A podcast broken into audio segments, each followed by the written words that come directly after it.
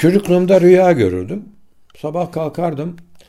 Anne baba ben rüyamda sinema gördüm. E, görürsün oğlum ama öyle sinema değil. Sinema evin duvarındaydı. Yani bugünkü plazmalar, bugünkü televizyonlar. Ondan sonra diyorum ki ben bu beni benim dünyaya ikinci, üçüncü gelişim herhalde. Kanımda var. Yani o kadar araştırıcı, meraklı, yeni bir şeyler yapmaya çalışan. Size bir şey söyleyeyim, güleceksiniz. İlkokulda mandolin çalarken mandoline oktav teller eklemişim. Yani oktav tel nedir? Mandolinde 4 8 tel vardır. İkişer ikişer aynı notalarıdır. Ben hep tellerin bir de birer tanesini çıkarıp oktav teller eklemişim. Yani bir anda iki perdeye birden basar gibi. Piyanoda çift nota basar gibi. Yenilik, yeniliğinde sonu yok. Bir öğrenmenin sonu yok. 80 yaşlarında bir klasik çok meşhur bir besteci ölüm döşeğinde işte artık yolcu gidecek belli. Yani öleceğime falan üzülmüyorum da şu müziği öğrenemedim ona üzülüyorum diyor. E, müzik öyle bir deniz ki sonu yok.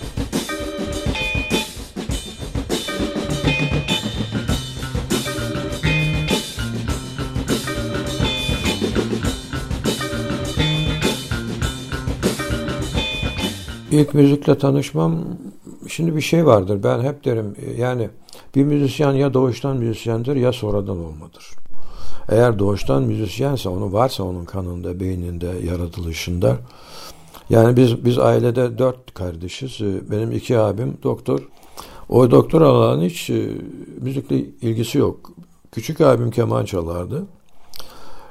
Ben de böyle kendi kendime içimden böyle bir müzik aşkı, bir müzik hevesi var. O zaman e, teyzemlerde armonyum diye bir alet var. Armonyum e, akordiyonla piyano arası bir şey. Piyano gibidir fakat e, pedallarla hava üflenerek çalınan bir alettir. Ben her gün gidiyorum teyzemin kafasını şişiyorum. Daha yaşım 5 6 e, bir şeyler çalmaya çalışıyorum orada. Sonradan e, Gaziantep Lisesi'nde e, Ferit Bey, Kel Ferit diye bilinir rahmetli. O zaman e, lisede, koroda kızlar eksik, kız sesleri eksik. E, ilkokula geliyor, e, kız seslerine takviye olacak çocuk sesi. Beni orada keşfediyor. Daha ilkokuldayım. Ve e, lise korosuna kızların arasında korist olarak başlıyorum. Ondan sonra bendeki yeteneği o keşfedip bana keman veriyor. Keman çal, e, çaldırmak için başlatıyor. Yani macera uzun. Sonra e, Ankara gelince de bu defa Ankara'daki e, lisedeki e, müzik öğretmenimiz e, beni keşfediyor. Hemen çıkıyor ortaya zaten. E, o durmuyor işinizde. Orada da bana viola, o da orkestrasında viola verdi. Sen dedi parmaklarımızın viola verelim. O da orkestrasında viola çaldım. Liseyi bitirince direkt hemen Ankara'da iki tane orkestra vardı. O zaman biri Orhan Sezener, birisi de Cemil Başargan rahmetli. Orhan Sezener Büyük Orkestrası vardı. Göl Gazetesi'nde çalıştı. Cemil Başargan da tango orkestrasıydı. Ankara Radyosu'nda haftalık yayınlar yapardı. O gruba girdim ben. E, profesyonel hayatım öyle başladı. Sonra işte 65'e İstanbul'a geldikten sonra Ferdi Özbeğen'le başlayıp e, Radyo Caz Orkestrası'na kadar giden, işte stüdyolarda çok sanatçıların eşliklerini yapan duruma geldik.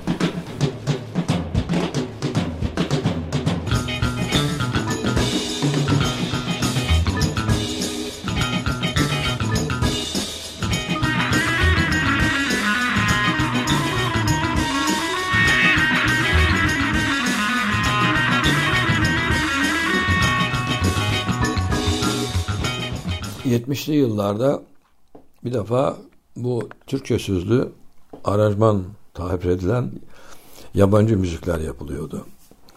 Ee, işte o yıllarda ne meşhur olmuş? Mesela Enrico Macias'ın e, bir parçası çok meşhur olmuş. Onun Türkçe sözleri yazılıyor, Türkçe olarak okunuyordu. O çok modaydı o, o aralar. Daha Türk müziği, besteleri, bestecileri, kayahanlar falan daha çıkmamışken ortaya. O öyle bir moda gidiyordu. Sonra bir arabesk modası furyası başladı. Yani arabesk plak yapılıyor, arabesk çalıyoruz. Sanat müziği yapılıyor. Sanat müziği çalıyoruz. Mesela Yıldırım Gürses'in Gençliğe Veda albümünün aranjmanlarını ben yaptım 77 yılında. O zamanlar biz e, stüdyoda e, sürekli çalan, bütün plakları çalan orkestrayız. Yani o, o dönemin en iyi müzisyenleri, en hızlı notayı okuyabilen, en hızlı e, çalıp e, plağı bitirebilen bir grup. E, ve o grupla biz Radyo Caz Orkestrası'nda aynı zamanda beraberiz. Bu arada e, rahmetli Ali Avaz, Evren Plan prodüktörü, dedi ki hocam yani e, disko modası, bonuyemler falan kıyamet kopuyor. E, biz dedi kendi müziklerimizden de bu gençleri dans ettirebilecek bir şey yapamaz mıyız? Öyle bir şey yapabilir miyiz deyince benim yaparız ne yapamayalım ne yaparız? Bizde malzeme ne var? Türküler var. E, türkülerimizi o formatta, o otentik orijinal formatında çalarsak amacına ulaşamayız. Ne yapacağız?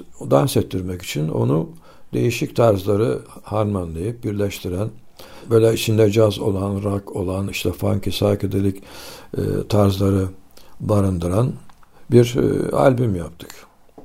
Ki o zamanlar işte dinlediğimiz müziklerden de tabii etkilenerek e, işte caz nosyonu da var malum.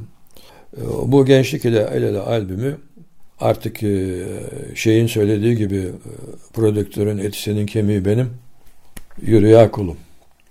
Orada ben yaptığım tarzları birleştirerek yeni bir şey çıkarıyorum ortaya. Ama biz umduğumuz ilgiyi görmedik o, o yıllarda. İşte onu ben biraz yabancı hayranlığına şey yapıyorum. Hep anlatırım bir kötü bir anım var bir diskoda. Birisi burun kıvırdı dans ederken, müzik çalarken. Ondan sonra hep söylerler bana niye ikinci albümü yapmadın bunca yıl bekledin falan diye. Ben dedim ki iki nedeni var. Maddi manevi tatmin olmadım. Hatta kırıldım. Yani beklediğimiz satışı göremedik. Bir de e, dışlandı yani. Benimsenmedi, kanıksanan bir şey mi? Bizim yurt dışında daha çok ilgi görmesi o beni biraz ateşledi. O şimdi ee, yıllar sonra işte 2006'da o plan tekrar İngiltere'de bir firmadan çıkmasıyla e, bütün dünyaya yayıldı. Listelere girdi. Ondan sonra konserler başladı. Avrupa turneleri başladı. İşte İstanbul'da da Babilon'da bir konser yaptık geçen sene. Yani öyle listelere giriyor ki Michael Jackson'larla o 70'lerin e, geriye dönük e, en büyük starlarıyla aynı listelere giriyor. Yani o yıllarda benim böyle oturup da hayranlıkla dinlediğim ah ben bunlar gibi çalabilir miyim bir gün diye düşündüğüm insanlarla aynı top 10 listelerine giriyorum. Tabii bunlar çok güzel bir şey e, yani ama bunca yıl sonra e, Murat Beşer'in bir sözü var. E, bu plak niye bu kadar geç e, şey yapıldı? E, dikkat çekti ne sorusuna karşılık diyor ki zamanın çok ötesinde bir yapım olduğu için ancak bugün anlaşılabildi.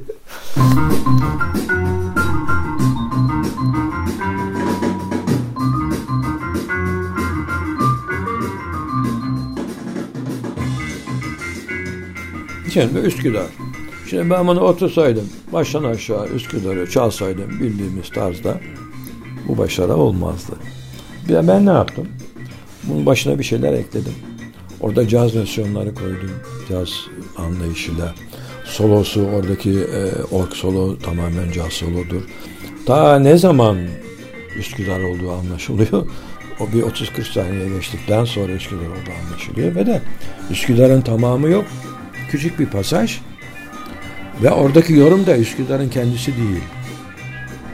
O tarza biraz caza dönük değişik bir yorum. Özelliği bu bunun.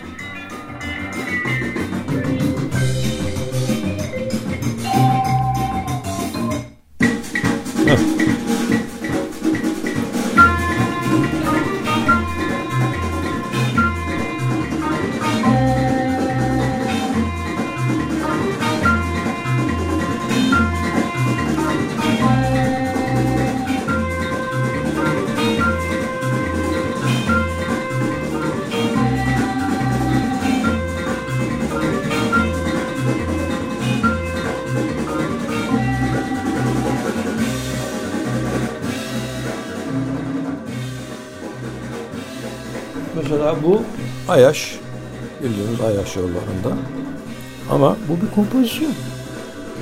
Bu bir beste. Başlı başına. Ne oldu? Ayaş'tan kısacık bir pasaj var orada. O hem de değişik bir şekilde yorumlanmış.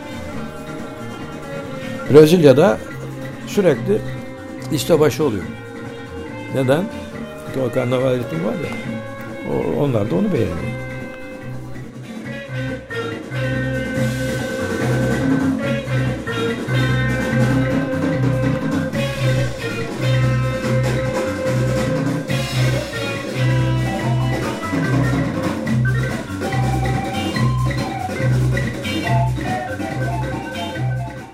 Şöyle bir geri dönüp bakarsanız 70'lerde çıkanlar hala güncelliğini koruyor.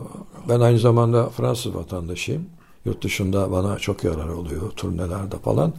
Açıyorum mesela Fransız kanalını. Bir e, nostalji akımı var son 2-3 senedir. Programlarda böyle 60'ların 70'lerin sanatçılarını çağırıyorlar, çıkarıyorlar, ediyorlar. Ha diyeceksiniz ki ne, niye, neden? Ben size nedenini söyleyeyim. O 60'ların 70'lerin ruhu kalmadı müzikte. O güzelim sözler, o anlamlı sözler, o güzelim müzikler, o güzel melodiler kalmadı. Neden kalmadı? Hani Köroğlu demiş ya silah çıktı, mertlik bozuldu. Bu bilgisayarlar teknoloji çıktı, müzik bozuldu.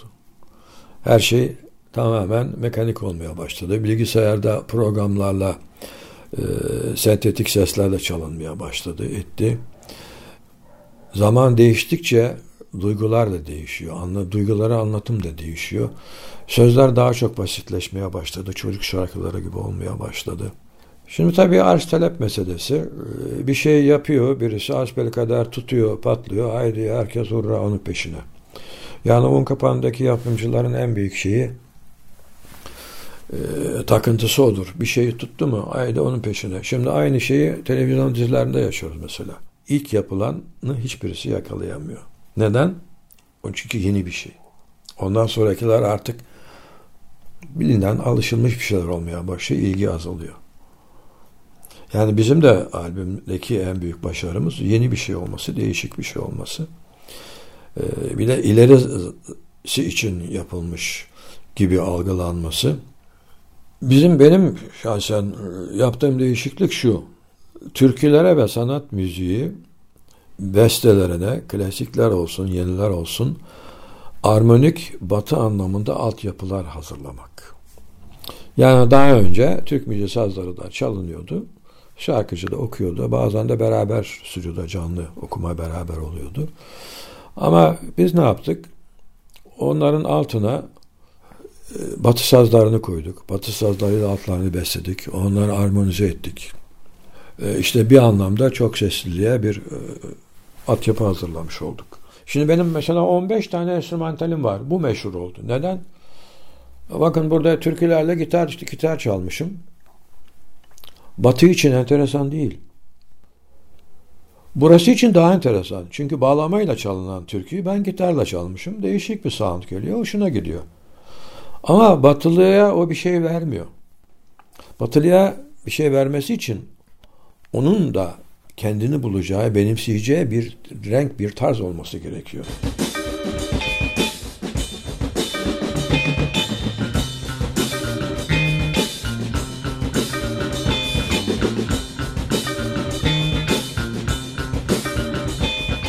Müzik dışında hiçbir hayatım yok. Yatak odasından çıkarım, kahvaltı ederim, kahvaltıya çıkarım, stüdyoya girerim. Başka bir hayatım yok. Ya evdeki stüdyodayım, ya dışarıdaki stüdyodayım, ya konserdeyim, ya turnedeyim. Bu hep böyle oldu ama. Onun için e, yani çalış, çalış, çalış, çalış. Hep derler ya iyi müzisyen olmak için ne lazım? Hep soruyorlar bana. Bir, müzisyen doğmak şart. İki, o yeteneği geliştirmek. Bu ikisi birleştiği anda sizi kimse tutamaz. Mesela çok müzik meraklısı bir insan vardır. Öyle arkadaşlarım oldu benim. Zerre kadar müzik yeteneği yok ama öyle seviyor, öyle e, azimli ki bir yerlere geliyor. Ama bir yere kadar işte. Yaratıcılık yok. Değişik, yeni bir şeyler yapma yeteneği yok. Ya ben diyorum ki ben uzaylıyım herhalde.